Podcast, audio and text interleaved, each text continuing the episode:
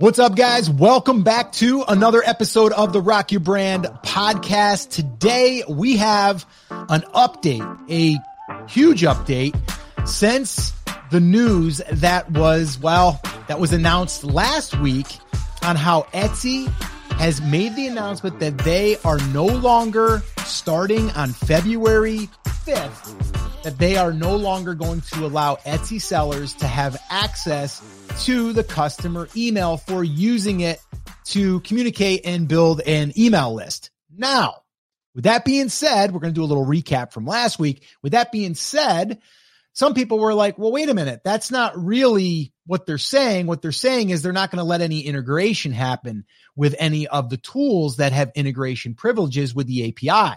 Well, that's not 100% accurate. We're going to dig into that. We also have a, uh, well, Weber put out a little bit of an announcement of their own since hearing about this. So we're going to be able to hear what they are saying about it and how they were, uh, how they were alerted of this. Uh, we do have a, a, pretty big update from Everbee uh, on what they are, uh, what they're working on right now, and uh, it's pretty cool. They've got some cool things that they're working on. Uh, and then the third thing is, is we actually have an Etsy community leader that chimed in about this, uh, is about this whole situation and gave what they felt was what Etsy is saying. Now they're an Etsy community leader. I don't know what that means. I don't know if they're directly connected with them, if Etsy made them a community leader. I don't know, but they do have some things that they feel uh, Etsy is doing this for and what they're going to allow moving forward. So that's what we're going to be talking about here today. We're going to be sharing all of these updates with you. Uh, before we do jump into that, though, I have a little update of my own that I wanted to share with you because we announced at the beginning of this year that we are going to be doing 52 Etsy shop audits. So what we're doing is we're going to be releasing these on the YouTube channel starting February 1st. And we are going to release one Etsy shop audit per month or I'm sorry, per week. And we are going to be, Chris and I are going to be recording these. Uh, we're going to be recording these. Uh, let's see here once a month and we're going to be recording four of them, uh, at a time. So we're going to be batch recording these. Now we are also, we decided to do this that we're going to allow people to be in on those kind of backstage of these private recording sessions that we're doing for what we're calling the Etsy shop audit series. And this is going to be 52 that we're going to be doing through this year. Now, if you want to be part of the backstage pass, we're actually doing our first one tomorrow, depending on when you're watching this. We're doing our first session. We've got four of them already in the queue.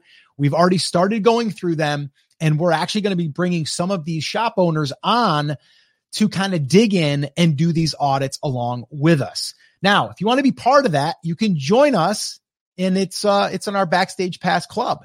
And to do that, you can go to brandcreators.com forward slash club, or you can just, if you're on YouTube, you can just click join. You should see a join button next to our subscribe button and you'll get all the information there. There's a two minute video there of me explaining exactly what you're getting by being part of the backstage club. If you're interested, we'd love to have you. Tomorrow, we are kicking it off. The first one that we're kicking it off with, by the way, really great. Uh, it's a it's a business that's been in existence for 10 months. It's done to date $10,000 in revenue. Their goal is to get to $10,000 per month.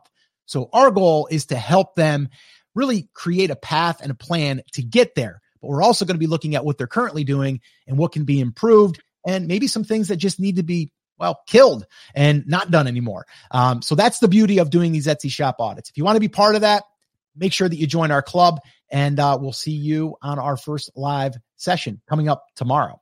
All right, Chris. With that all being said, and it looks like we got a bunch of members that already jumped in. So thank you guys for for joining. Um, anyway, uh, where, where do you want to start here, Chris? I mean, we've got a bunch in the queue here. Uh, I know that I talked that uh, Aweber had also made an announcement. Um, where, where do you want to start, Chris?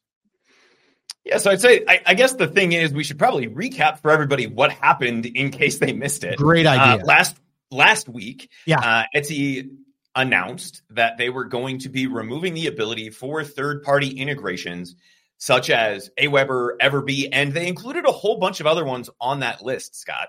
Uh, but the particular email I got went to our test account that we use with Everbee when we shoot specific videos to show you guys how to use things inside of Everbee, right? So this one just says Everbee, but a wide variety of things were impacted by this.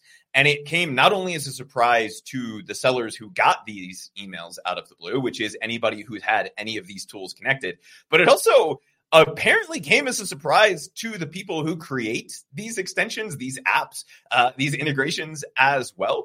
And last week we had a long conversation with the head of, de- I think he's the head developer, the head of development over at Everbee, and he was letting us know that basically it came out of the blue. And we on that video actually got a uh, a reply from Aweber as well from their lead product person at Aweber, and he said just so you guys know, we've had an integration with Etsy for years. We received absolutely zero communication ahead of this happening. The first thing we heard about was that our customers started emailing us about the email that they got from Etsy. So it sounds like Everbee at the very least got a little bit of a heads up, but Aweber didn't. And the first that Aweber heard of this was when they started getting support tickets about it. And uh, Chris over at Aweber said, This is not an issue of privacy. Obviously, we care very deeply about privacy, and all Etsy customers were required to confirm that they wanted to be added to a list before they were added to an Aweber list. This seems to be Etsy trying to control more of the relationship between buyers and sellers. And to me, this is more reason than ever to keep building your email list. So a platform like Etsy can't get between you and your customers. And I think that was kind of the big takeaway, Scott, that we had last week was basically this should be a, a warning, a heads up to everybody that if you're not already pursuing building an email list, that you should be doing that because that is something that you own and control. And yes, it is a little bit harder now to get to the place where we're adding customers from Etsy to the email list. We detailed a wide variety of ways that you can do that last week. But to me, I think to you, and at least to Chris over at Aweber, this is kind of that sign that if we're not doing this already, this is something we should probably be doubling and tripling down on just in case Etsy does something else and we want to have control over our own destinies. And this is not something that's new to you or to I, right? This is something we've been dealing with in the marketplace space for several yeah. years. I mean, basically since you started yeah. selling on Amazon back in 2014, something like that, yeah. uh, 2013, 2014, where Etsy was kind of the exception to the rule.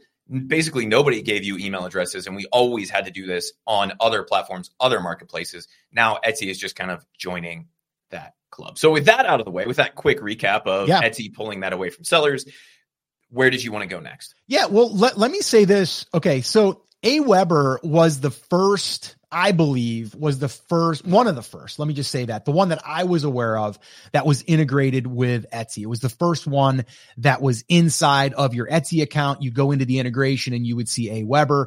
And then from there, it was a little clunky. It wasn't that easy to get connected, but it still was integrated. So it showed that Aweber had had the ability now to pull in an email address from Etsy.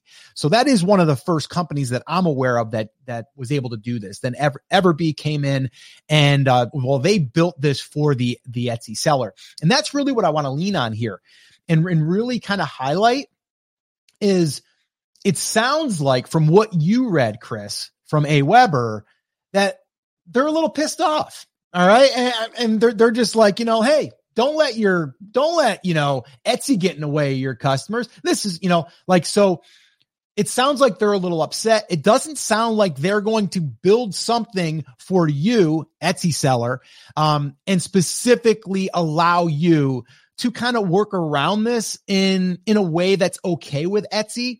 Because Etsy said, we don't care if you, they want you to build a list. They just want you to get someone that confirms that they want to or subscribes on their own versus you just emailing people that are a customer. And we were able to do this in a way I feel like did have people raise their hand, but still Etsy doesn't want to give out the email address for maybe other reasons. I don't know. Okay.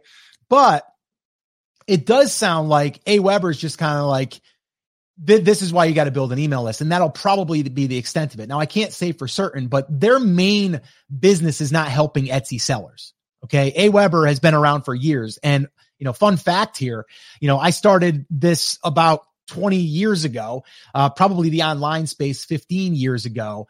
And Aweber was my first email, you know, provider for using email marketing or doing email marketing. And I used them for probably five to six years, maybe even a little bit longer. And then I switched over to a bunch of other ones, tried a bunch of them. But Everbee, the difference here with Everbee email is they're not saying, oh, okay, well, you know what?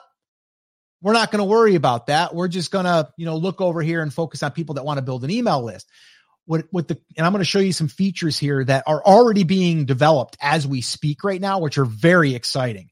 Um, so I'm going to share those with you. And I I literally just got them this morning. I went into our private little Slack group with the Everbee team because I'm part of that. And I asked them, I said, Hey, going live here. I know last week we talked about this. What do you got coming down the pipe? You know, I, I know you're working on stuff. And immediately they sent me over like four or five things that are in en route right now. Like they're going to be happening here very, very soon. My point is this Everbee is a tool right now to help Etsy sellers, period. Okay. They help you with your product research. They help you with keyword research. They help you with tracking your rankings. Uh, they help you with monitoring for trademark infringements, like all of the things for an Etsy seller. That's what Everbee is doing. So Everbee email is just going to evolve to help you help your customers. Okay. And still do email marketing, but also find other ways to build a list that are integrated inside of this. So this way here, you can reach those people. Um, so I just want to throw that out there. If you're thinking to yourself, okay, yes, I need to build an email list because what Scott and Chris have been saying all along is what we should be doing, right? Like we've been saying this for years, by the way, not even just with the Etsy side of things, but for years we've been saying you got to build an email list. It's the thing you own. It's the asset you own. But with that being said, there are ways that you're going to be able to still build a list using Etsy. Okay. Using your Etsy customer or pre customer. Uh, you're, you're able to now, you're still able to do it. We just have to do it in a creative way that still is abiding by the rules, which we're going to do. All right. And we're going to share those with you again here today on this. But the big news right now is yes, if you're brand new, I'm curious in the comments, let me know. Is this the first you're hearing of this or were you here last week and you already, already heard of this? I'm just curious if you can drop that in the comments. Let us know. Is this new to you or, or did you already hear about this? Uh, I'd be curious to know. Um, so with that all being said, I really feel like if you are thinking to yourself, okay, you know what? I'm, I'm going to just kind of either leave Etsy or I'm not even going to worry about email marketing like because that's what people are thinking. There's sellers right now that are thinking like that's another thing that Etsy just did to me. Screw them. I'm not going to use them anymore. I'm not going to use their platform, which is a big mistake, I believe, because it's a great platform. We just have, to use it according to their rules. No big deal, right? But there's ways that we can still then e- do email marketing. And again, the people that are going to number one, figure out a way, which we're going to hear, we're going to be here to help you with that. Find a way to do it above board. Okay and still use the platform. You're going, you're going to be the ones that are going to rise above. And I can tell you this right now, Everbee email is going to help us with that. So this is my little, my little shameless plug here. If you are not yet using email and you're not yet collecting emails, right now you should probably sign up for Everbee email because you are going to be able to still build an email list and you want to get this thing up and running as soon as possible. All right. So if you want to do that, head on over to email4shops.com. And Chris, if you can throw that link up on the banner on the bottom, email4shops.com. If you go to that, you will be able to sign up and you'll also be able to get um, a, a free month. Okay. So go to email4shops.com. You'll sign up. Yes, you'll buy us a cup of coffee. It's, it's through our affiliate link, but we only promote products that we use and that we believe in. And I believe that Everbee is going to be here for the long haul and they're building tools for the Etsy seller. Okay. Big thing to, to take away there. All right, Chris. So that's kind of where I wanted to go there. Guys, I know you're going to have questions. Drop them in the comments. You, you guys know how these lives work. Uh, we we stay on here and answer a lot of questions uh, because we want to help you on these Wednesday live streams. Uh, and let me know that too. Is this your first live stream? Let me know in the comments. I'd love to know that too. Chris, anything I leave out on that? I got a little bit of a rant there. No, I think in, in terms of strategy moving forward, that is the thing, right? You need to have an email list, whether you're building this with Aweber, Everbee, right? That would be the solution that makes the most sense if you have a foundation on Etsy, right? And that's the reason we are talking about it. And Scott, I know the next thing that we wanted to talk about before we dive into some of the things that are coming up, we wanted to dive in a little bit into some of the justification that we've seen from Etsy to the community about why they're doing this. And I think uh, reading through this, and we'll we'll share this here in a second. I know you said it sounds like Aweber is a little upset, and I think Aweber is upset because of the the lack of communication and the implication that they are somehow doing something that compromises the privacy of people, which is something that Aweber takes extremely seriously. And so I think once we share a little bit of the feedback from Etsy's community manager, uh, I think this will start to get a little bit more clear. So I'm going to try to pull that up right now. Oh, cool. And if we take a look, so we can see this is the original announcement from last Thursday. And it says, we're making a few updates to protect users' privacy, right? This comes uh, from inside of the Etsy community. You'll see here, this is from Murphy Gardens, which is her store name, but she is actually Etsy's community manager. And if you look at her post history, she posts a lot of the things related to changes and uh, additions or deletions to Etsy's terms of service or things that they're doing with sellers. So we can see here, she says, My name is Andrea and I lead Etsy's community team, right? It's her job to help communicate these things with sellers. And so that's why she's creating this post. She said, We know how important user privacy is to all members of our community, which is why I wanted to share this update, these two updates, right? And so again, they're leading this with the privacy angle. Since people have to opt in to get those emails, I'm not very on board with that, but we'll kind of see where where they go with that justification. So the first thing is soon you'll need to be signed in, and this Scott got kind of buried last week. Yeah. Uh, you and I, you and I were going back and forth about it, but this got buried by the the email news last week. You'll mm-hmm. have to be signed in to view most posts in the Etsy forum. So basically, to see a post like this one in the future, you'll have to be signed into your Etsy account. That's not really a big deal because if you have an Etsy shop, chances are you're logged into your Etsy account anyway by the time that you're getting into like an Etsy forum. So that's not really a huge deal. But basically, they just want to make sure that random people aren't seeing the information or the answers that are being posted there. Although anybody can create an account and be able to see it. So, uh, you know, again, that's neither here nor there. But basically, what they're saying is they're going to start asking you to log in to view most posts if you're not logged in already. and then this little paragraph down here, right? So we see this five paragraph post, but this little paragraph down here at the bottom says we're limiting the buyer info some integrations can access using our public API. Many companies use the Etsy API to build tools and services for Etsy sellers. We refer to these, we being Etsy, as integrations. To help protect shoppers' privacy, we're putting some additional limits on the buyer info we share with these third parties. We've reviewed this information carefully to ensure we limit the impact on the tools you depend on to run your business. Any sellers impacted by this change will receive an email from Etsy this week about changes we are making. And we got that email almost instantaneously after this post was created, which basically said, hey, we're pulling this away. And this is interesting to me for a couple of reasons. Scott, uh, no one may know this, a little bit of inside baseball here, but you and I took a look at the Etsy API a few months ago. Uh-huh. Because we considered creating a tool. And do you remember what the process was for getting that tool approved? by chance? Uh, I mean, if I recall off top of my head, I mean, you had to Just basically, yeah, I mean, you basically had to submit, you know, that you wanted permission to use the API, and I think you just that you just had to tell them what you were going to be um, needing as far as or what you were going to be needing to access.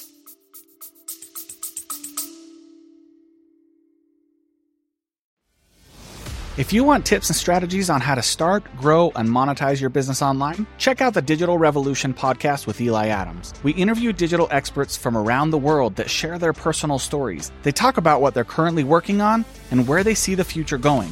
But most importantly, they share tactics in their specific area of expertise with the hope of helping you improve your digital presence online. You can listen to the Digital Revolution podcast on YouTube, Spotify, Apple, iHeartRadio, or simply click on the link in the show notes below.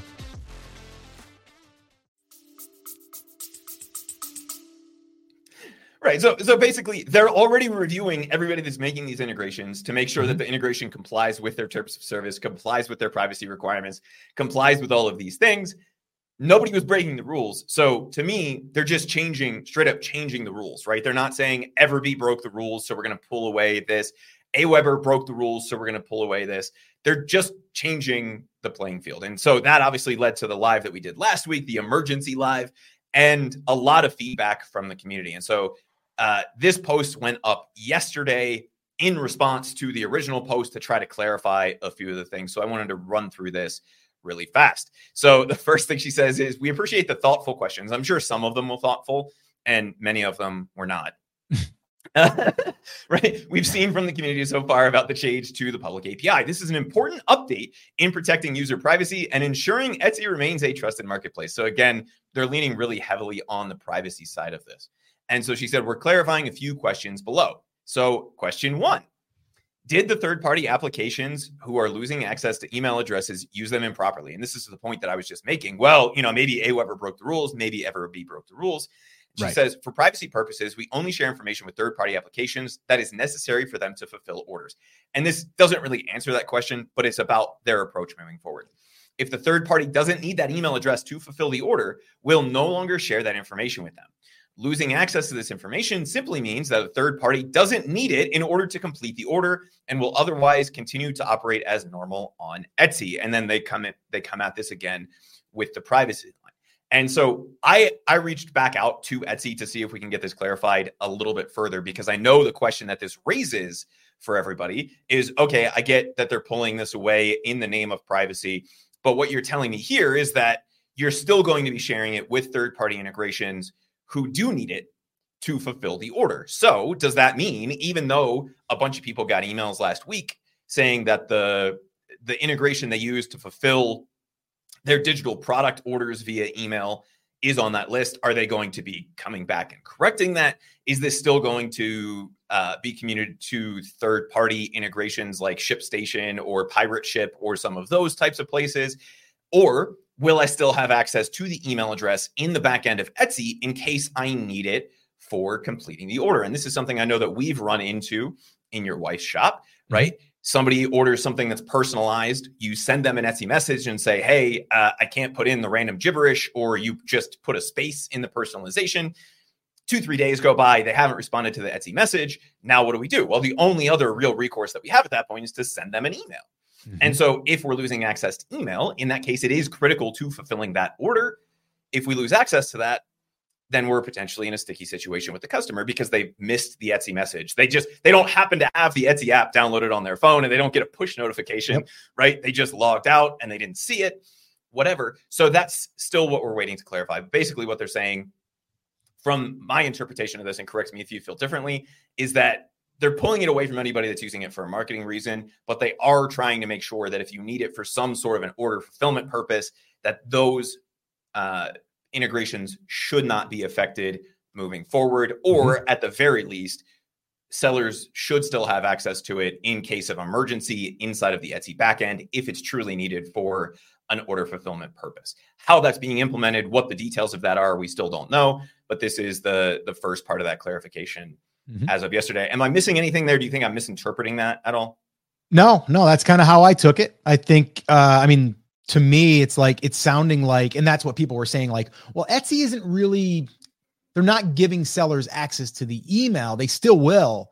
They're just they're they're cutting off the API of tools that are using the email for marketing purposes. At least that's how I read it. So the email will still be, as far as I know, still be in the order right? So it still is there. Now that does leave it wide open for people that are going to scrape emails and do, you know, black hat stuff. But we're not going to we're not going to go there.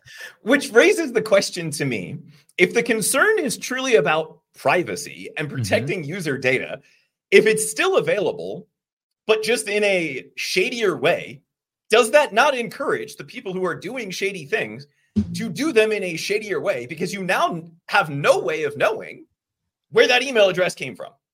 Right. And so, at least if they're communicating that via the API to a third party service like Everbee, who is required to follow the, their rules for using the API, which would include buyers opting in to be able to email, you're pulling that away from Aweber, who's doing the same thing. The only option that you're leaving people is to go with the black hat side of this and just use it however they feel like using it. And you lose any sense of accountability in terms of where that email address and how that email address was acquired. Does that make sense? You know, like yeah. it's yeah. it's kind of counterintuitive to me mm-hmm. to say, oh yeah, we're still going to give you access. And if you really want to do something shady, you can still do it. But the people who are doing things the right way and actually caring about user privacy, those are going to be the people that are actually affected by this. So that it, if it's available at all, but not available in a way that you can track and trace and, and make sure is compliant, that seems kind of yeah. backwards to me. But at the very least, it sounds like we're headed in the right direction from their clarification. And if we need it for an order related purpose, that it is still going to be there. The yep. second point of clarification was a bunch of people asked, and they asked on the live as well as to Etsy apparently, mm-hmm. uh, is Etsy going to remove or block the third party applications who are impacted by this change? And their answer is no, we're not removing any any of these applications, any of these integrations. We're just limiting their access to buyer email addresses. Well, as far as I'm aware, that's basically the only thing that Aweber has access to. So they are effectively removing some of these, but they're not booting people off because they had access to that API field. They're not singling anybody out for this. They're just shutting down access to that field. Mm-hmm. And so everything else for Everbee should continue to work as normal. If you were using Aweber, obviously that's going to go away because they no longer have access to the basically the only API field that they're actually dialing into. So that may be something you would want to consider as well. Uh, the third question that they were clarifying here is they're saying, okay, this impact, uh, this impacts the third party integration that I'm using for email marketing. How can I get buyers to opt in to receive my emails? And this is basically just a copy and paste of some of the stuff that we've seen in the past. Yeah. But they talk about all of the other ways that you can uh, create an email list. They're saying things like, hey, you know, put it up on your social media, add it to a good old fashioned paper list. Uh, if you have a website or a blog, you can introduce a newsletter subscription link right? And then they're basically just saying, hey, can you not copy and paste it from the Etsy backend? Because uh, that might be illegal. and so, yeah, yeah, you know, they're they're not giving us a lot of options there, but they are saying, hey, you know, here's a little bit of clarification on this, and you still can drive email traffic, right? They're not saying don't send emails. They're just saying we're not giving people direct access to Etsy's emails, uh, to Etsy customer emails via the API. That's basically it. Now, okay. So the one thing that's not clear here and that's where it would be nice to have a rep that is on Etsy and we can get to the bottom of this stuff, right? Now, again, I work a lot from common sense. You know, I'm I'm again, I'm not a college grad, so I'm not, you know, I'm not like book smart, let's say, but I'm pretty good with common sense. And common sense tells me that what they're saying is if you give them something of value and they want it, Okay. Meaning we call it a lead magnet or some type of offer, right? If we give them a way for them to, they call it a newsletter. I, I hate the newsletter terminology because most people are not going to sign up for a newsletter, right? Like, who wants to sign up for a newsletter to read about your Etsy shop, right? But I would rather say sign up for my email list and be part of our VIP club where you get access to monthly giveaways of our products. You get access to uh, special discounts, launch pricing, uh, you know, all of these different things that someone would be interested in, right? So they just use newsletter. I'm using my common sense to say that just means that to get them to sign up for something, they have to give you your permission or their permission, meaning they have to put their name, their email, and say, I want to subscribe. Right. And then once they do that, it's fair game because now they've consented. They've said, yes, we are, we are okay with that. Now, they don't say in here anything about, well, if you wanted to you know, have uh, a special link in your images that promote your VIP club. You can do that or your newsletter or whatever, right? They don't say that. But I would think that that's okay because they're saying we want you to build an email list, but they're not clearly saying that. So my common sense says it would be okay, but that's me saying that. Okay. And I'm pretty sure I'm right, but I don't know. It's Etsy, right? Like, who knows? But I would say logically, if I, and here's the big one though, if I am driving people to off of Etsy to give me their email address and I give them a discount to be applied to my Etsy shop. That's a big key there. And once they go to the thank you page after they've given me their email address, you go to usually a thank you page, which you can build all this stuff in Everbee too, by the way. And then that directly brings them back to my Etsy shop. How could they have a problem with that? Right. What they're saying, the problem that they don't want to run into is someone places an order and you take that email address and just start sending them things without them saying, I want you to send me things. So my common sense says as long as you do that, you should be able to advertise your your little offer, right? Your little lead magnet, your newsletter, your VIP club, whatever like that. Um, that's what we're going to do because I, to me, I don't see anything wrong with it. But we haven't had any clear, uh, any clear statements from Etsy, although they say, yeah, you can build an email list as long as someone subscribes to your newsletter. They call it a newsletter, right? And if you want to put that on your social media, put it here, put it there, put it here. But what about if we put it in our shop? We should be able to do that. At least that's what I I think. Chris, what's your thoughts on that? Well, we we can put it in our shop. In fact, there's a link inside of your shop designed to send people off of Etsy, right? There's a whole bunch of social media links that you can include. Yep. They have a a shop drop down designation link spot, a link for a spot for a link in their drop down that says shop, right? Yep. Is to link off of Etsy to your shop. Yep. So to me, using that for something like capturing a customer email to then drive them back to Etsy is perfectly logical, right? There's no reason if if they're cool with them driving me, me driving traffic to my Shopify, there's no reason they wouldn't be cool with me driving traffic to a landing page where I'm going to get the customer email and then send them back to Etsy. And Scott, this comes back to something you and I talked about way back in the day with Amazon. Mm-hmm. if you guys haven't been hanging around with us that long, totally cool, right? And what I used to refer to anything with the Amazon terms of service to was what I called the mom test. If you don't know me personally, you don't didn't grow up with me, don't know my mom. My mom is the quintessential rule follower, right? If there is a rule, she will follow it no matter how illogical it is, no matter what it says, right? Love her to death, but she will follow that rule to the letter. And so, if we ever had an approach with something where we were looking at the Amazon terms of service. And I felt like if my mom was Amazon and I could explain to my mom why we are doing what we are doing, meaning she would say, yes, that complies with the letter of the rule, right?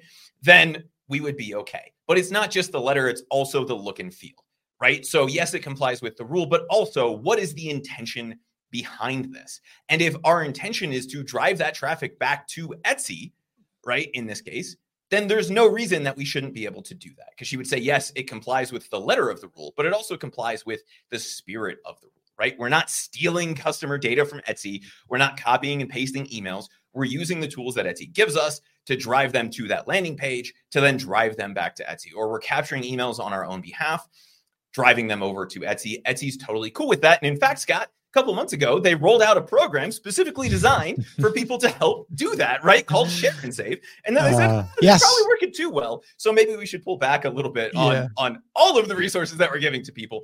Uh, just kind of, you know, buy buy five there. But I think if we're driving them back to Etsy, there's no reason they would have a problem with it, especially because it complies with the letter of the law, right? They're saying, hey, yep. you can link over to your site.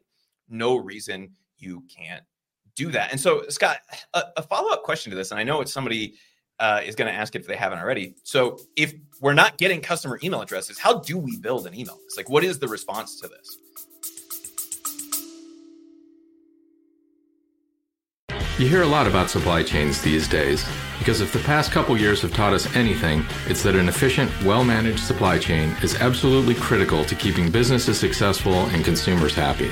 I'm Will Haywood and I host a podcast called All Business, No Boundaries, where we talk about supply chains how they work, what happens when they don't, and the innovations that are redefining what's possible in the world of logistics. Join me for insightful interviews with thought leaders and industry experts. We discuss how optimizing supply chains can break down the barriers that are holding businesses back. That's All Business, No Boundaries by DHL Supply Chain. Listen and subscribe wherever you get your podcasts. Yeah, no, that's a great question. We answered it last week. We'll answer it again. And I'm going to be doing some videos here on the channel as well. So you probably want to subscribe to the YouTube channel if you haven't done so already. Um, but I'm going to do some videos uh, walking through uh, really, we call it like a little mini funnel in a sense. It's kind of like a marketing funnel where you have a landing page, which is basically the page where someone would go right after they click on your link and then from there, you'd have a form to let them fill out their name and email address with a subscribe button. And then from there, they'd go to a thank you page. And on that thank you page, they would then be redirected over to uh, your shop. Um, so that's what we call kind of like a mini funnel. Um, before I do that, though, uh, we created a full playbook on email marketing and we did this before this whole change anyway, um, because we've been big on building a list. If you want access to our playbook, just in the comments, just drop email. Just put email in the comments and we will send you that. Okay. Um, it's about a, I think it's, gosh, maybe around 50 pages, 46, 50 pages, something like that, um, where uh, we break down our email marketing strategy that we've applied to our Etsy shop. So if you want that, drop it in the comments and we'll make sure that we get that over to you. Um, but bottom line is this, and there's a lot of different ways, and I'm going to show you some features right now that Everbee is working on right this second. Like literally right now, I'm going to give you some things that they're working on, which is going to be incredible. Um, and they have some things that they're going to be working on. And I have to say, I'm going to pat myself on the back a little bit. I gave them a little bit of the idea of what they should build because I think it would be killer for Etsy sellers. It's something that we're utilizing another tool for. But if you build that inside of Etsy, game changer. That's all I'm going to say on that. Um, but bottom line is this, and this is what we're we're doing right now. We and we've been doing this, but we're gonna we're gonna amp it up a little bit. Is we are creating a VIP club for our shop. Okay, and in this club, it's a newsletter club, let's call it. Okay. It's it's where you are on an email list. We can call it a newsletter, but it's a VIP list, right? You're on, you're in the club, and you are going to get access to uh, anything that we feel like is special. Okay. So, number one, we're going to do giveaways. That's another great way to build a list. We'll talk about that.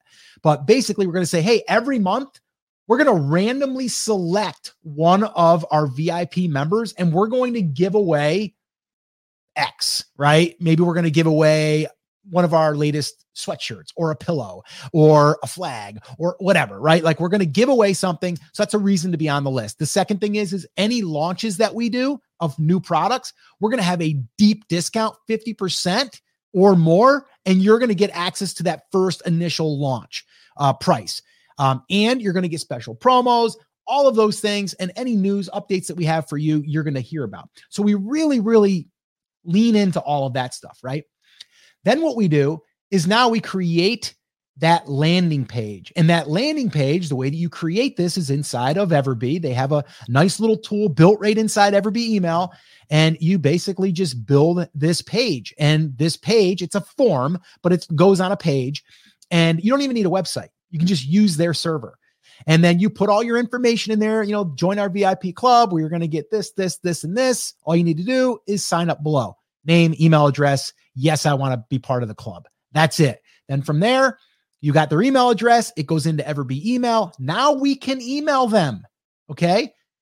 Because they said yes. That's the big one right there. They said yes. Now, if they don't want to receive anything anymore, guess what?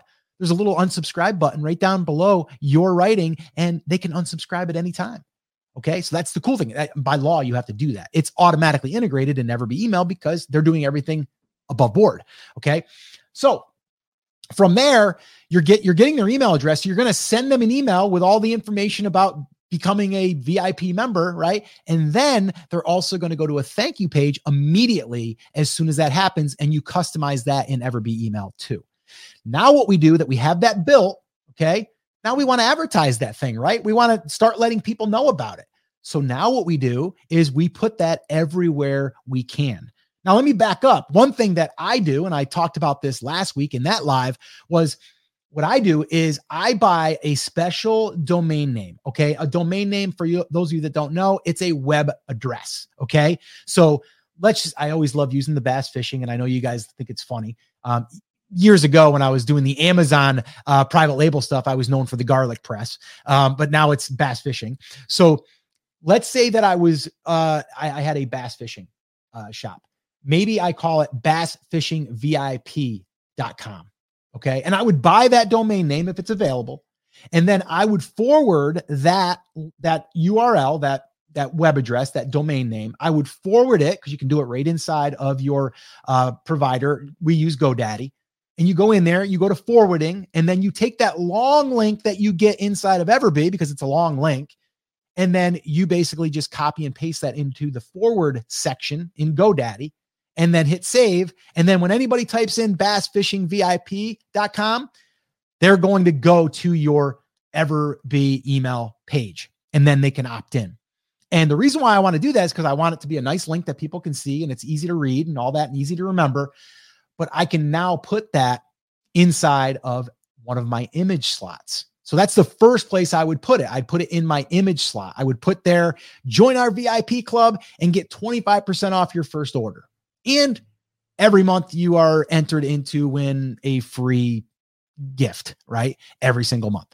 Um, so that's what I would do there. The second place is in your announcement. You can put it in there. And the third place, you can put it in your description. And the fourth place that you can put it is in your uh, your confirmation uh, message that goes out to your customers. Because remember this, even though you can't use Everbee email now to connect with your customer on their order when they can when they you're doing a confirmation, you can automate that inside of your messages inside of your Etsy account. Nothing wrong with that because all you're going to do there is say, "Hey, we just got your order. Congratulations on getting X, Y, or Z. Uh, we can't wait to get it to you. Uh, we're working on your order as we speak. In the meantime, if you'd like to join our VIP club, go here." And that's it. Now it's up to them to click the link. It's up to them to opt in. That's what Etsy wants. They want them to make the decision to say, yes, I want this person to send me things. So there's four ways, by the way. All right. I know I just ripped through those, but those are four different ways that you can do it. All right. Let me know in the comments if that sounds simple enough to do. And if there's anything that's not clear on that or something that you want me to create a video on in the future, let me know that as well. All right. Um, so that's how you do it, Chris. Hopefully that cleared everything up. Yeah. So two two quick questions. So if we're doing this, should we be using our our own domain, so our business domain, or buy a new one for the landing page thing that you were talking about? If you already have one, just use the one that you have. If you don't, you can buy one and do that pretty easily. But Scott, like you hinted to, there's going to be some things coming inside of Everbee, uh, and that was kind of the second follow up question. Was I know they have like a landing page thing now that they're souping up based on what you were just saying how do I find that? And the, the easiest way to find that, if you have the Everbee extension installed, is just to go to your Everbee email section inside of that and click on the view subscribe page. That will give you that opt in page, and the view confirmation page will be what Scott referred to as the thank you page. So you can still do some things with that already, including what we talked about. I think Scott kind of behind the scenes after we got off last week with our buddy Assad, which was hey, if we want to set up uh, a quick 20% off for anybody who opts in. That's very easy to do. All we have to do in order to do that would be to create the coupon code inside of Etsy. We can create that uh, that opt-in page inside of Everbee and then put that coupon code on the thank you page. And that's all that we have to do. I think Everbee refers to that as the the confirmation page. We've typically referred to that as the thank you page. So yep. that's something you could set up right now if you have literally right email now. and yep. start directing people over that direction. Yeah, cool. All right. Yeah. So moving on, moving on. Oh, and by the way, if you guys want the email marketing playbook that we created, uh, that that takes you through what we do for email marketing. Actually, I believe at the time that we that we created the playbook, I mean, we increased our traffic by like 400% um, just using email. And even now with email, and I know a lot of people are like turned off by email now, that's the time to, to really get in because people are running from it. You're going to have such an edge. Um, and I, I really think it's important to understand that. But if you want that playbook in the comments, um, just put in their email and we will go ahead and make sure that we get that out to you. Okay. Um, give us a little bit of time. If, if not, you know, right now we'll be able to, uh, to follow up with you in the comments. And if you're watching this on the replay, still put it in there. And, uh, we're checking these comments every day for questions and for people that are requesting, um, these resources that we're giving out here on these live streams. All right. Um, and one little call to action and little selfish, uh, little, uh, you know, little promo, if you will, is um, if you do want to start using Everbee email, which I strongly recommend you do, email for shops.com. Email for shops.com. That will take you over to a page that will allow you to get access to their growth plan and get a month free. Okay. So if you want to start using it, go ahead and go through that link. And by the way, you see how I did that? Email for shops.com. I bought that domain name and I forwarded it over to a long, ugly link that no one would remember. And now I get to use email for shops.com and people go there and they go to where I need them to go. So you see how that works? Pretty cool. All right. So let's bring up this right here. All right. Now I'm in a private group with the Etsy, or not the Etsy, the Everbee uh, team. Okay. And Cody is the owner. Okay. He's the founder, uh, good friend of mine. Uh, and Assad is the one in charge of the email side. Okay. The email uh, marketing team. Okay. We had him on last week. If you missed that episode, you probably want to watch it. There's some good insights there. Um, and we'll leave all the links and everything in the description here too, as well. So make sure that you visit those. But here's what Assad said. I literally did see how it says two hours ago and then it says an hour ago. I literally did this two hours before I was going to go live here today. And I'm like, I know those guys have updates. Let me go ahead and um, let me go ahead and ping them and see what I got here. And Assad came back. So he, here's what he says. This is coming right straight straight from Everbee email team. Okay. So, some of the cool features that are underway are designed to help people grow their email list faster. And this includes First thing, generating QR codes for users that link to the subscriber page.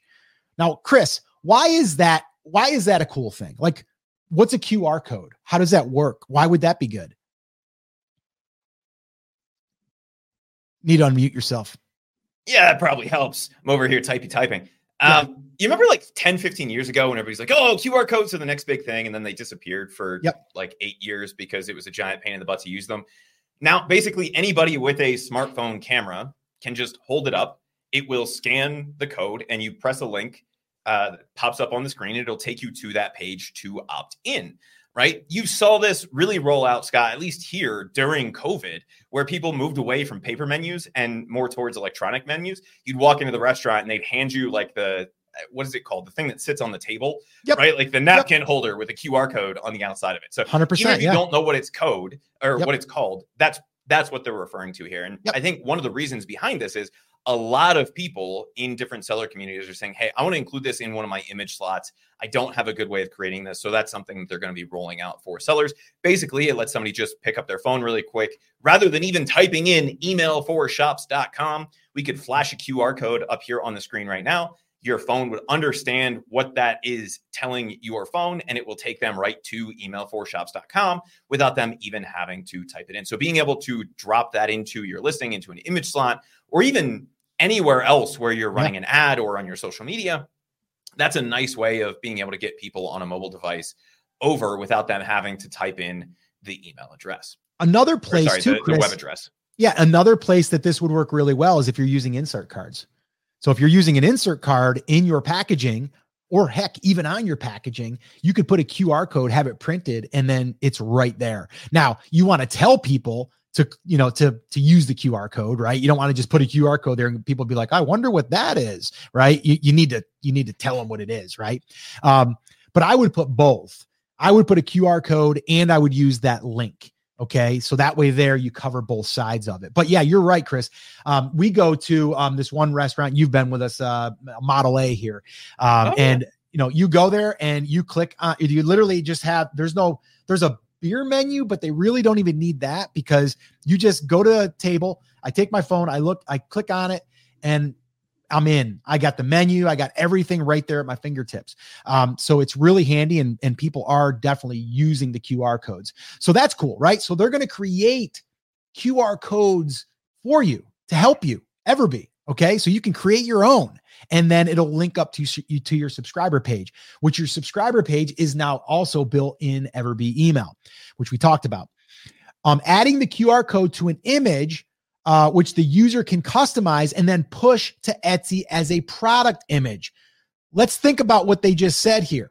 And if I'm if I'm understanding this correctly, they're saying that they're going to actually help you create the image right inside of Everbee email. So you don't have to take your QR code, get it, bring it over to Canva, create your image, put it in there, export it, upload it, right? They're saying we're going to have a little a little editor or a little something inside here that will help you create this image and then you can just use that and import it to your listing.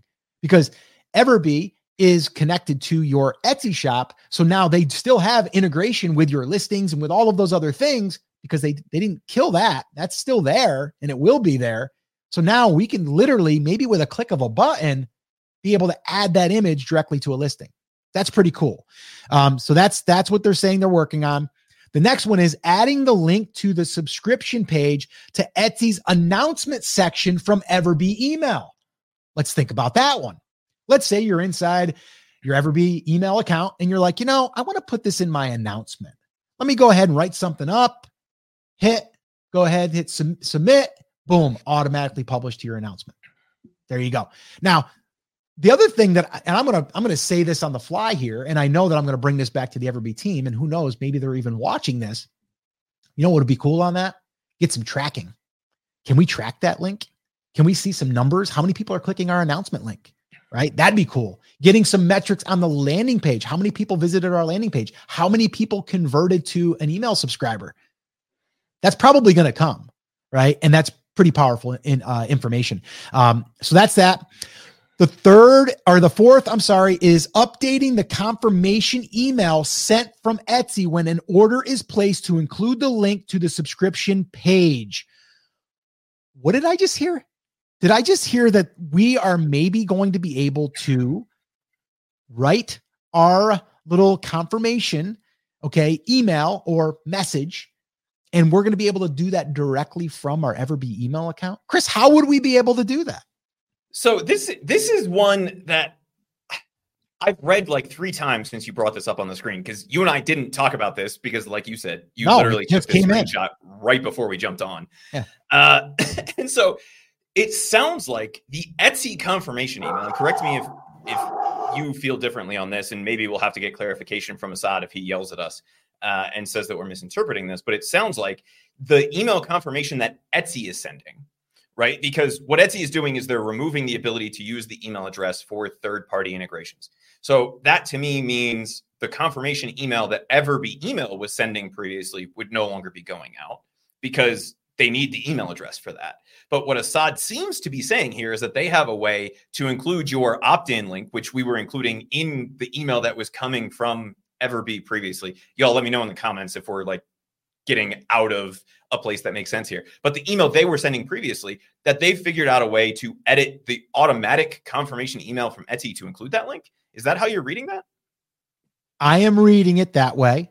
And uh, again, stay tuned guys because uh like i said i've got direct access to the uh, to the everbee team.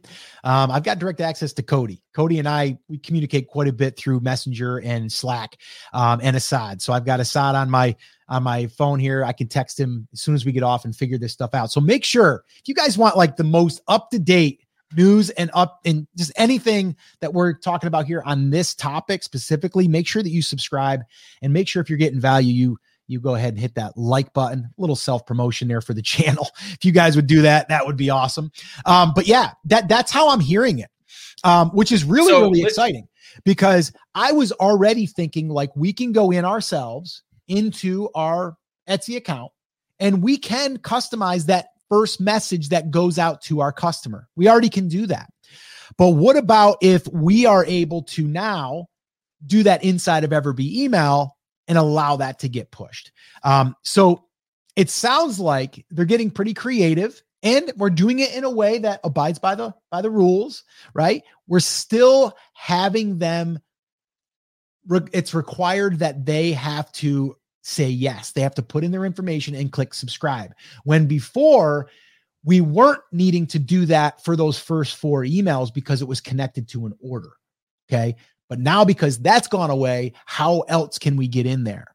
Um, so these are some pretty creative ways. And you could already see, I mean, this is only a week ago that we talked about this, and this is already in production. Like their team is already working on this. And I wouldn't be surprised if we don't see even a beta version of some of this stuff in the coming weeks. Like it's coming down the line. And they didn't even talk about the one that I'm the most excited about, by the way. Like that one, if not even if, when that one comes, mind blown, game changer. And you can bet that we're going to be using it. You can bet that we're going to be telling everyone we can about it because it's going to be that powerful. So, again, subscribe to the channel. All right. So, uh, who was it? It was Little Biz Resources said there is a spot in Etsy where you can add a note for the email from Etsy that includes the link to wherever. So that it sounds like that's what Everbee is using. They're just going to auto populate that for you and use the uh, the confirmation or sorry the subscribe page. I think is what they're calling it inside of Everbee email. Just drop that link right in for you so that that automatically goes out. And if that's the case, that's pretty cool, right? And that's a good way of using that. And it means that we don't really lose out on that much of Etsy pulling away that API field because essentially the way and it, if you guys aren't aware of how Everbee email worked previously, they were just duplicating the emails that Etsy was sending out. They were making sure they actually got delivered, right? And they got delivered and opened at a much higher rate and they gave us full control over the order confirmation, the shipping notification, the follow up, all of those kinds of things. And then at the bottom, you had a place where you could include a link where they could opt in for the VIP list. So we're losing out a little bit on the deliverability side of this, a little bit on the customization side of this, but we're not really losing out. And I would be curious. Uh, and I, I'm digging around looking for that field just to see where all it shows up. But I'm curious if that just goes out on the order confirmation or if that also goes out on like the shipping notification, you know, any of the other emails that Etsy sends out in regards to the order, if it just goes out on that first one. But at the very least, we're still going to get a whack at it. And the, ask that I would have for Assad and the Everbee email team is that you let us customize some of the verbiage around that link as well, mm-hmm. if that's possible to do. Because Scott, like to your point, when we were talking to Assad about some of our opt-in numbers, he said it was a lot higher than the average because most people were just using the link. And it mm-hmm. it's very easy to include a few words that are like, hey, do you want to save 20% on your next Etsy order? Right? Click here and drive them over to that VIP list. Or do you want to be in the know? Do you want to join our VIP club? Go here. And being able to customize that language along with the link would go a long way to increasing the usability of that as a feature and the uh, the reliability of that as a feature. So it sounds like even though we're losing out on some of the deliverability side of this, even though we're losing out on some of the customization side of this, they've already found a few ways to get us 80% of the way there in terms of getting the customer onto the list still because even when Everbee was sending the emails, people had to click the link to opt in to hear from us in the future. They've found a way to do that kind of programmatically using the the data that they have and the access to the Etsy API, whatever's still left there for yeah. them, uh, to be able to automatically populate that in a way that makes sense for sellers and customers. So it's pretty cool. Yeah, no, it's it's pretty cool. Uh, and again, uh, who was it here? A Little Biz Resources. Let's see.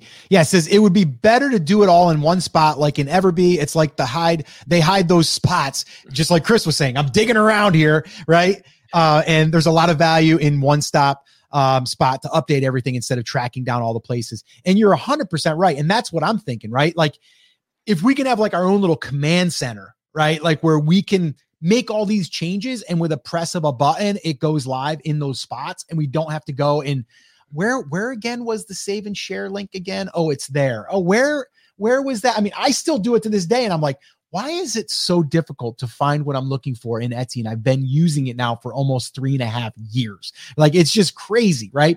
So I agree. And uh, and it looks like that is what we're going to be able to do. And like I said, I think that we're also going to be seeing stats, uh, you know, data, which is really important, like how we can actually do that, which is really, really um, powerful. I think the other thing is too, and this is a little geeky, a little nerdy, but I'm going to throw it out there because you know, I'm kind of into this stuff too, even though you wouldn't, you know, maybe classify me as the data guy like Chris. Um, But I'm pretty Thanks sure throwing me under the data bus. but I'm pretty sure that because we've talked about this is, and this is something that a lot of people don't understand, they don't know, and they might not even think of using right now. But another thing that I can see coming down the line is these because the landing page that we're, and I call the landing page is the place where people put their name and email address, right? It's a dedicated page for them to what we call opt in, right? Sign up for your thing. Well, because we're in full control of that, there's also going to be an opportunity for us to drop a Facebook pixel in this page. What does that mean? Really briefly, what it means is we can start building an invisible list of people that go to that landing page and they might not opt in. So let's say that you get 100 people to go to that page, but you get a 50% opt in rate, which is great, by the way. Like that's above average. Okay. 50%. But you got 50% of people that didn't, but they still went there because they were interested. We can technically start building inside of Facebook, we can start building a list of people that we know are interested without even opting in. And then if we did want to run any Facebook ads, we could directly target those people. Powerful thing right there. Not sure it's going to happen, but I have talked about the other thing that we want to see implemented and definitely making that happen. So I'm pretty sure we can make it happen there within Everbee email. Chris, what's your thoughts on that? on being able to add in the pixel, I think that's critical. And I know we we talked to Assad about that last week. Even if they're not going to be quickly rolling out some of the other things that we talked about, yeah. that would be something I'd like to see sooner rather than later. And Scott, one of the gripes that you and I always have, and one of the reasons we say maybe hold off on running some external ads to Etsy until you have everything else optimized your Etsy on-site ads, right? Your SEO, you're building an email list is because you can't optimize those ads for anything other than traffic, which ends up leading to Facebook sending a bunch of people over that are really cool with clicking links on Facebook, but aren't necessarily the people who are going to buy things.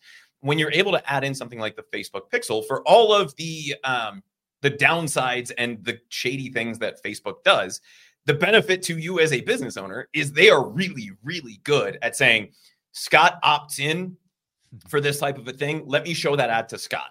And the way that they're able to be able to do that is by looking at the other people who have opted in. So they're saying if Chris opts in for something, there's a really high chance that Scott is going to opt in for the same thing. So once they see that I've opted in by using the pixel, right, clicked on the Facebook ad, went over, Everbee sends the data back over to Facebook to say, hey, Chris made it to the thank you page, right?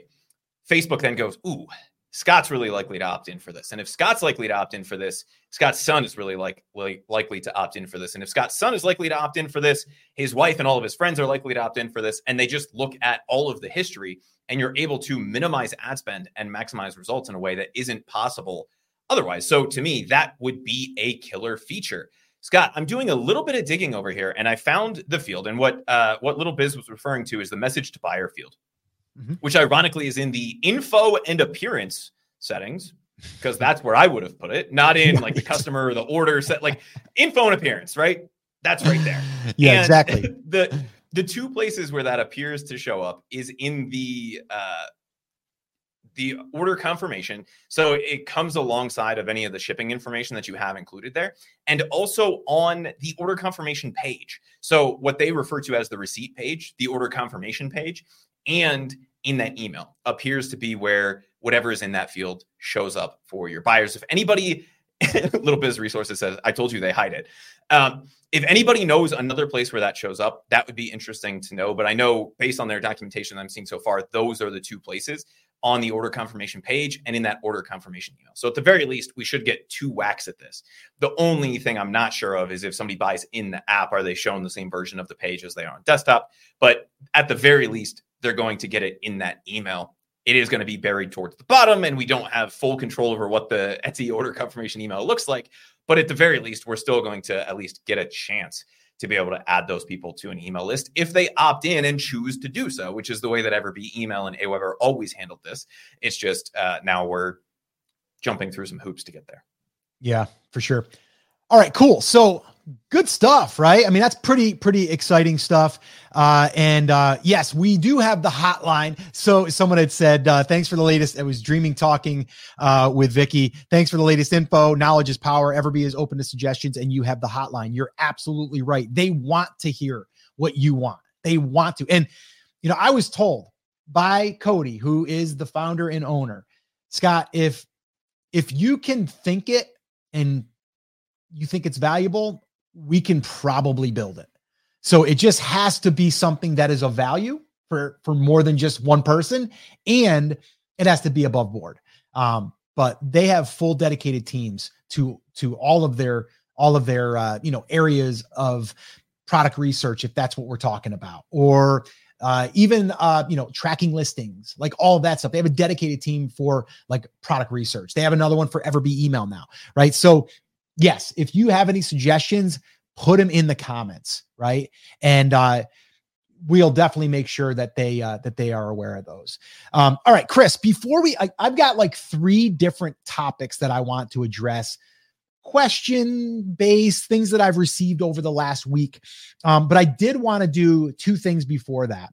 First off, I wanted to remind anyone that is just joining us. Uh, we made an announcement at the beginning of the year that we're going to be doing uh, on this YouTube channel. We're going to be doing 52 Etsy shop audits. This is where we have people submit their shops for us to potentially do an audit for. And we basically do them uh, as a coaching call, if you will, where we're breaking everything down and we're either looking at it and going like you know what? We should probably start over or we should probably move in this direction or we need to fix this.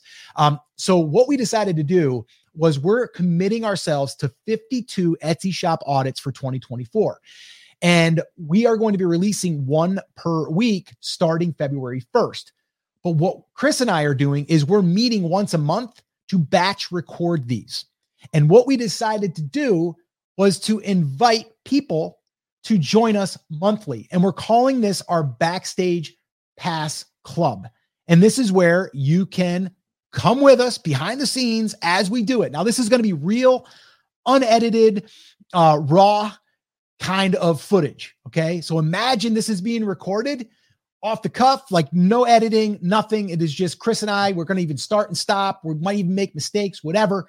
Um, but we are going to be doing this because we're going to do it anyway. But we decided to let people come behind the scenes. Now, these are going to be chopped up into individual uh, videos and sessions. And it's going to be our Etsy shop audit video series, which is going to be 52 in total for 2024.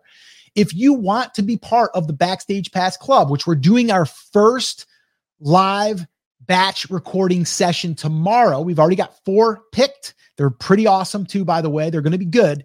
Uh, and uh, we are going to be doing that tomorrow at 12 p.m. Eastern time. If you want to join us, then go ahead and uh, either click on the join button on YouTube if you're here on YouTube.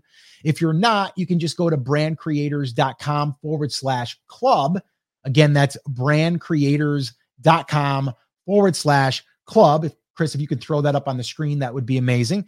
And then you can join us. All right. And then it's part of YouTube. It's part of YouTube, uh, their back end where we have a, a membership area um, that you can be a part of. And it's under $10. And you're going to be able to answer questions to us directly. So if you're interested, go ahead, brandcreators.com forward slash club, and uh, you will be part of that Backstage Pass Club. And we'd love to have you. All right. All right. The second thing, oh, someone said, yeah, Shelly says, yes, bloopers, LOL. There's going to be bloopers. I promise you. Uh, there's going to be bloopers. And yes, you will be able to witness those. Um, so yeah, it'll be, it'll be fun too. Um, okay. The second thing that I wanted to do here, even speaking to the, uh, you know, backstage pass club, you're probably noticing if you're in the YouTube uh, comments, you're probably noticing that people have a, a different look or a badge that is attached to them. Those are members, those are club members. Um, we're also now, because we're here on this live, those, li- those live um, comments that are coming in, or even if they're not live, anybody um, that even watches the replay, if you're a club member, they are going to be put in the queue as top priority. And then we work ourselves down the list. So if you want to be again getting your your questions answered to make sure that they get answered on one of these even these free live trainings that we do uh, then if you're a club member you also get that as one of the perks. Um, so chris do we have that was my question to you chris. Do we have any backstage pass club uh, members that have questions that we need to address before we get to the uh, you know the general public as we would say we do. Uh, I've been just kind of keeping a queue of the ones that we weren't answering as we go through. And before we jump into that, History Treat said, Will a person getting a review be able to comment in real time? And the answer to that is yes, as long as they want to be on camera, right? And I think, Scott, you said as of the time of recording this, being yep. today in present year, uh, we have everybody lined up for our first recording session. And I believe everybody is available to come on with us live and will be doing that at least to some extent. Yes, um, there there is one person that said, "I don't want to be on camera, but I will be in audio." Can I just give you an image and we and so we're going to work with that. We don't know how this is going to work as far as like how well it's going to work with having people on camera and stuff. We do want to try to keep these to 30 to 40 minutes a piece. Um, but we're going to see how it goes. But yes, the first four, I've already sent out all of the information and uh, everyone said they'll be on camera except for one and the other one said that they'll they'll at least be in the comments or they'll be on audio awesome yeah. Uh, so Shelly Wagner asked, I, I think if I'm driving all of the traffic myself, why not build my business on Shopify? Mm. And you're so even with this change, and this is something I think a lot of people are confused by, this doesn't change anything in terms of driving internal traffic from Etsy. So there's no reason once you get the business set up and you're you're stable on Etsy that you shouldn't look at another solution. And that's something we're doing this year. We're really building out our presence on our own website. But driving traffic is very different from what's happening on Etsy right? So if you're running Facebook ads you're doing all of these things you're running Google ads you have to master a bunch of different platforms in order to be able to do this. That is a very different game from understanding Etsy's search engine algorithm and their ads algorithm right? Both of those things are a lot more forgiving than Google, either organic or ads, and Facebook ads. And so, even with them pulling away the direct access to the customer email, sounds like we are still getting some bites at that apple at the very least. So, we'll be able to turn some of those at the very least into email opt ins. And then we still can take advantage of all of the other things that Etsy has to offer. And the number one reason anybody should be looking at Etsy is that you don't have to master those things. And Scott, correct me if you feel differently on this, but to me, you don't have to master traffic. You don't have to master a bunch of different advertising platforms no. to be able to sell on Etsy. And being able to look at something like Facebook ads and dip your toe in with the email list building things while you're bringing in sales from Etsy before you try to figure out Facebook ads for e-commerce. It, that's it's a very nice, polite way of getting introduced to that environment and starting to learn the ropes. So to me, uh, you know, I, I would be okay with still using Etsy and I would still advocate it for anybody. It's just we also have to build the alternative. And to Chris from Aweber's point, right? Like if if this tells us anything, it tells us that we need to not be reliant on a single place. And I think that is a message that I would uh, kind of broadcast from the rooftops, regardless of what changes different marketplaces make, right? Like, Scott, this is kind of old hat for you and I. We've been going through this kind of stuff since we started selling on Amazon and we watched rugs getting pulled out on all kinds of different things and people panicking and saying, oh my God, how are we ever going to do this ever again? And there's always a solution to it. And the solution almost always is be less dependent directly on the platform, start to build a solid foundation through an email list and then eventually on your own website. And then you can use the the benefits of the sales and the velocity that you have inside of the marketplace, in this case, Etsy, to really get that flywheel rolling and get cash coming in so that you can focus on the other things. So to me, this doesn't change really anything except for how we're acquiring the customer emails, which means we have a few less bites at the apple in terms of getting them onto the list. And then we do have to be a little bit more conscious of actively building the list and being less dependent on Etsy long term. So Cheryl Scott wanted to know, she said, I'm so new. Uh, Etsy customers agree to opt in for Etsy email. So couldn't Etsy also just give the customers the option to receive emails directly from shop owners? Yeah, yeah they, they, could. could. Yeah. But it's you know it's it's their it's their sandbox. And if they don't want us to be able to build a sandcastle in their sandbox, they're not going to let us do it. Yeah. Now, as long as they're cool with using that uh, order note to do this, then they still are giving us that chance right? And I, I don't see anything because it says basically you can write whatever you want the buyer to see. And as long as we're doing that with the intention of not pulling that person away from Etsy, but driving them back to Etsy to buy something else, I don't see anything wrong with that approach. And I think that is a way that they're still giving us direct access to this. And if anything, that way is actually more official because the email is coming from Etsy itself. Right. And so as long as it gets delivered, which is my biggest problem with the Etsy order notifications, almost everything I've ever ordered has ended up in spam for me. But as long as it's getting delivered, then it's coming from Etsy. They're saying, hey, if you want to hear from the buyer, you can click here and do that. Uh, hey, Chris, before you go on here, let's give a little shout out. Uh, let me go, go over here now. Let's give a little shout out to uh, one of our new members. Uh, looks like uh, Cassandra. Uh, awesome. Thanks for being part of our club. And then Sammy, thank you, buddy. Appreciate you. So I just want to give a little shout out. It's always nice to see new uh, new faces. So appreciate you guys. Um, all right, Chris. Um, let's see here. Uh, you answered the one on that there from Shelly. Any other from? Uh, let's see here. Um, do you have one more before we dive into? Uh, yeah, yeah. there you go. So uh, Elysian Workshop wanted to know. He said it might be half off topic. We're talking about email, man. Everything's fair game. Uh, but how do you guys keep your email list separate to your Shopify email list? We don't currently. Uh, mm. Everything is integrated into one. We know what products they bought on Shopify. If they bought something on Shopify, we know what they bought on Etsy, at least up until this point, because we were able to match those things inside of Everbee. We'll see what happens with that in the future. But we're able to keep all those people in one place. And to me, there's no real reason to separate those two groups of people. They are customers regardless of where they came from. The only question would be if we're running an Etsy special promotion, maybe then we want to segment those people out. But depending on the email service provider you're using, there's 20 different ways that we could do that. We could say sure. if they came from Everbee, then mark them this way. And Scott, you and I do this all the time with our email list. We say, hey, these people really love our lives. So just send it to the people we know like our lives. Just yep. send it to people who we know uh, have checked out our email stuff in the past. And so you would just use segmentation yep. inside of that list if you had something uh, that you wanted to send to a very specific group of people. No reason to have two separate lists, pay twice. Like it just becomes a mess, and it's easier to segment kind of on the fly using the different tools that are built into the and that's that's going to be coming in Everbee uh, email as well. I, I know that that was already going to be happening where they're going to have more segmentation, uh, more tagging. Um, so yeah, so I mean, to Chris's point, um, you know, that's something we've been using, and most providers already offer that, which is pretty cool. Um, is where, like, so for example, you know, for brand creators, we're using ConvertKit. We've been using them for years and it works for us. There's some people that think that ConvertKit isn't as good as, uh, you know, some of the bigger ones, right?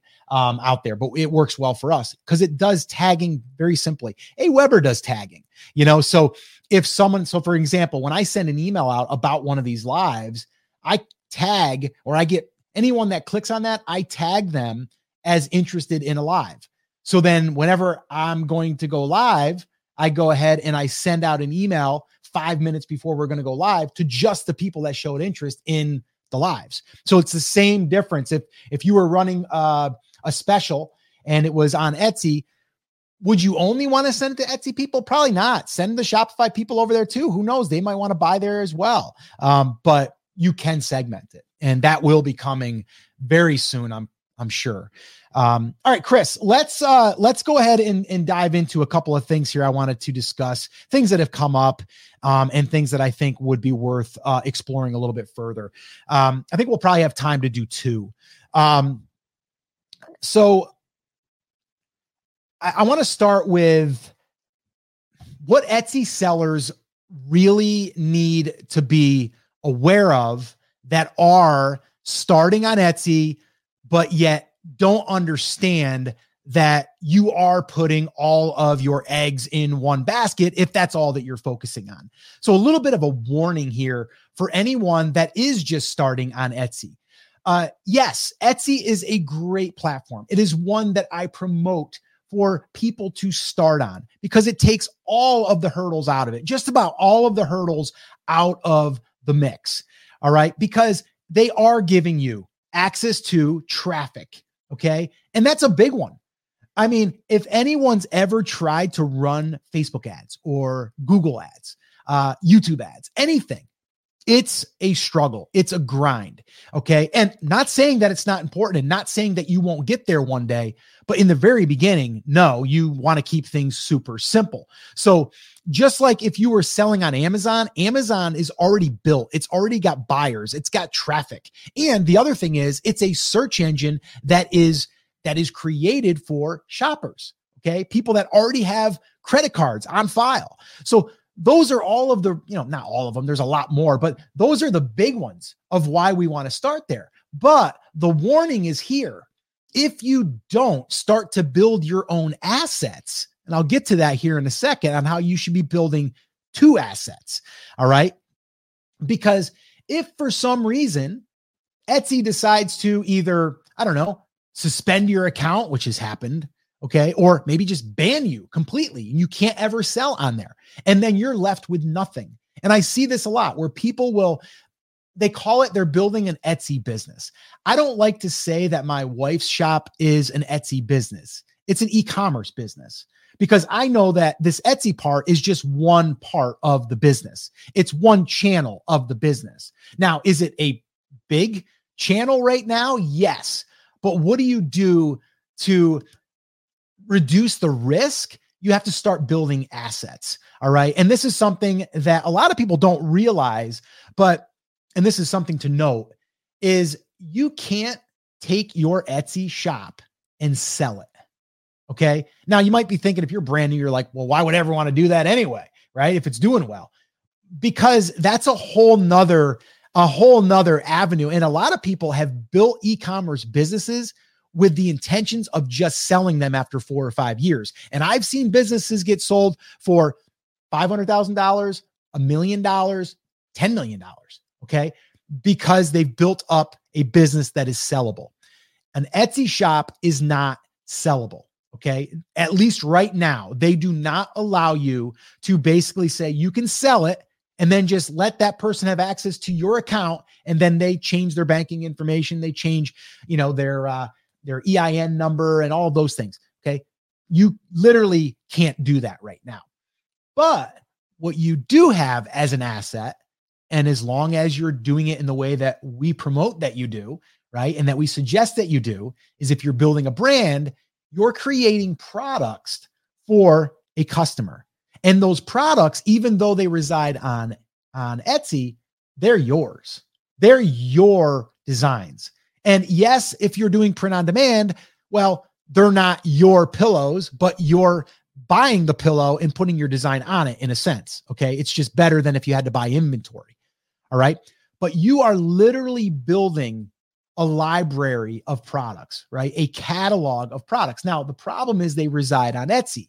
So, what do we do to take those assets and bring them over to something else? Well, there's plugins out there right now that will take your product listings and import them all over to a Shopify store or an e commerce store. Okay. We've done it with Shopify.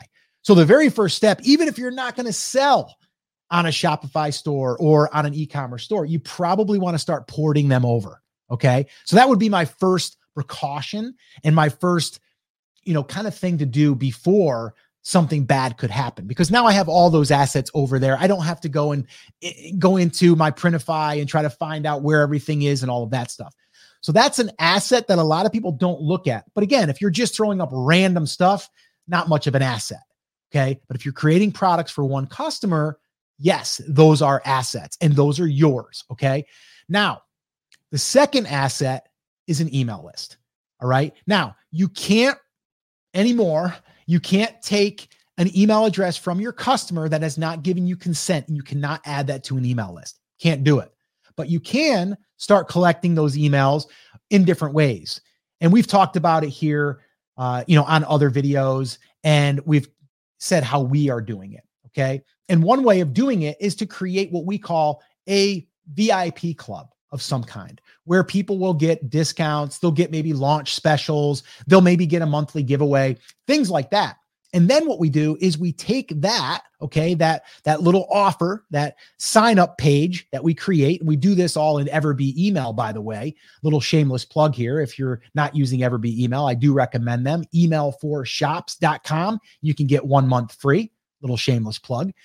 But basically, we can now build this page that has a way for them to give us their email address and it's totally above board with Etsy. And we offer to give them something in return 25% off discount. Maybe that's what you're going to give them immediately. And then we build that list. And once we have them inside of our Everbee email or whatever provider you want to use, that's yours. If Etsy goes away tomorrow, that's yours. So imagine now I have all my products. They reside on another location, even if I'm not going to be selling there actively right now. And I have an email list that I have control of. If something happens, I could literally turn the lights on over here in one day. And all I got to do is take my email list and point them over there. Okay. So, little bit of a warning, right? Of just putting all your eggs into one basket. But this does start with thinking about your business as a business and as a brand that has cohesive products that one customer would buy more than just that one product or would come back and buy again. Okay. So those are some things to think about if you're just starting or if you have already started and you haven't thought about this. Those are some things that you can do right now or at least start right now and change the thinking of your you're building an Etsy business. No, you're building an e-commerce business. All right, Chris, anything you want to add to that? I think it's just a quick recap of the things that you were talking about, Scott, right? There's two things that we need to think about anytime a change like this happens. The first is making sure we've shifted to the correct mindset. You are not an Etsy shop, you're not an Amazon shop, you're not an Amazon merch shop. You are an e commerce business. And if we approach the decisions that we make and the marketing that we choose to do and all of these kinds of things from that mindset, then it forces us to start thinking about the things that you were just talking about. And to me, it really comes down to starting to build the assets that a real e commerce business would have.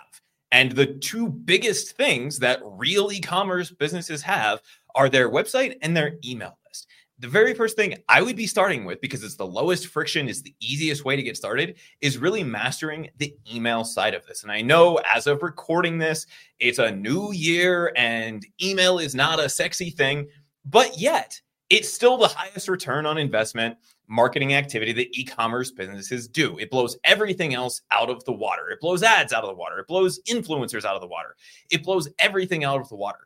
Why? Because it still works. I know that it's 20 plus years old at this point, but it still works and it gets you a high return on investment. So if you can master that, that puts you in a great place to start to be able to master some of the other things. Once you have the email list in place, that gives you the foundation that you will need in order to build your website and have a way of driving traffic before you master Facebook ads and Google ads and TikTok and all of these other places. So focus on building the email first, website second, and then figuring out another traffic source facebook ads google ads tiktok ads whatever the the new sexy marketing channel that's going to pop up this year is if you can master those two things that will get you a long way to building a stable e-commerce business. Love it. All right, I got one more thing, and then we got a couple more questions, and then I got to jump because, well, I got to take my daughter to beach volleyball practice here, and I got to make sure that we're not late. All right, I'm big on not being late. Got to got to get on the road. Uh, anyway, let's go ahead and uh, let me pull up my notes here. Okay, cool. Now that I have people ask, they're like, "All right, how do you succeed? How do you win on Etsy in 2024. And there's really two things. I'm going to get to those. So let me set this thing up. The question I get asked is Scott, how do I win? How do I succeed on Etsy in 2024? Or can you succeed? Or is it just too saturated and you just you can't make it? There's two things that you will need to succeed and to win in my opinion, on Etsy in 2024. And we're going to rip right into it here, guys. All right. The very first thing is, is this you need to spend time, whether you're brand new or whether you're up and running and your sales have just flatlined or your sales have always been just kind of meh, okay, but not great. You need to spend time on doing niche research. Okay. Because you might be in three, four, or 10 different niches, and you don't really know what one is the best or what one has the most growth potential or what one do you enjoy working in? Because that's a big one. A lot of people, they'll just pick whatever they're going to sell from what's selling and they don't think about it like, well, I actually am going to be creating this stuff and I really want to enjoy doing what I'm doing and building this business. So I probably should enjoy it. So I always tell people to look at what you enjoy, whether you're passionate about it or just interested in it. That will help. That will go a long way. But here's how this works. And this is what I mean, is why it's so important. If you don't do that, and you just go after something that you think is a good idea or you assume is a good idea, well, you might be doing something that is just never going to be a solid business because it doesn't have enough demand. You have to look and see where do you want to go financially? And for everyone it's different. It might be I just want to make an extra $1000 per month. All right, well your demand needs to be not as much as the one that wants to make $10,000 per month okay, or 20,000 or 30,000, whatever it is, okay? Demand on your niche is critical. So, an example is wedding. We all know that wedding is a massive, massive niche, okay? And there's a lot of sub niches that are attached to it. So, yes, you want to do your validation there to make sure that the sub niche that you're going to go into or that you're going to start with, or what one should you start with? Let's say that. That is going to come down to doing the niche research. Okay. Now we use Everbee, and Everbee allows us to look at real data. Okay. Numbers of a shop. How, how long have they been in business? Okay. Uh, how long have they been selling a certain listing and what listings are doing the best? Right. So I want to see before I even go and, and, uh, and do all this work. Is it even worth it to get in to this niche? There was a story that was told the other day on a podcast that I was listening to, and I thought it really, really made sense. And it, it, went like this.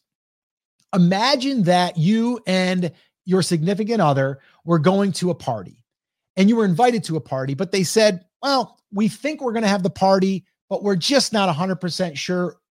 You know, we're, we're probably going to have the party. And let's say that that party was two hours away. And then your significant other comes up to you and says, Hey, uh, we're gonna go to that party tonight. Did you call and see if uh if it's happening? You're like, no, no, it's gonna happen. They're they're gonna do it. Are, are you sure? Yeah, I'm I'm sure. They never cancel. They always have their party. And then you go on that two hour trip and you pull up and the lights are off and there's no one there. And you're like, man, we just did a two hour trip and they're not doing it. That sucks. And now you're kind of upset and you're frustrated because you spent money on gas or electricity if you have a Tesla. And uh, you're like, wow, I should have probably called. You needed to validate that they were having a party.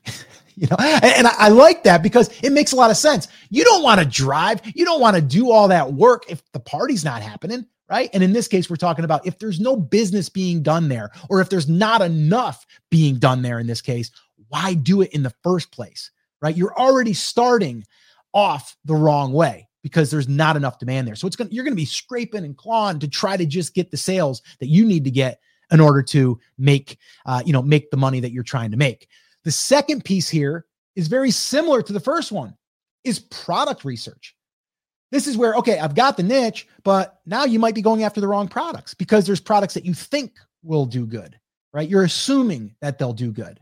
No, let's do the research in the very beginning before we ever, ever make the investment with our time.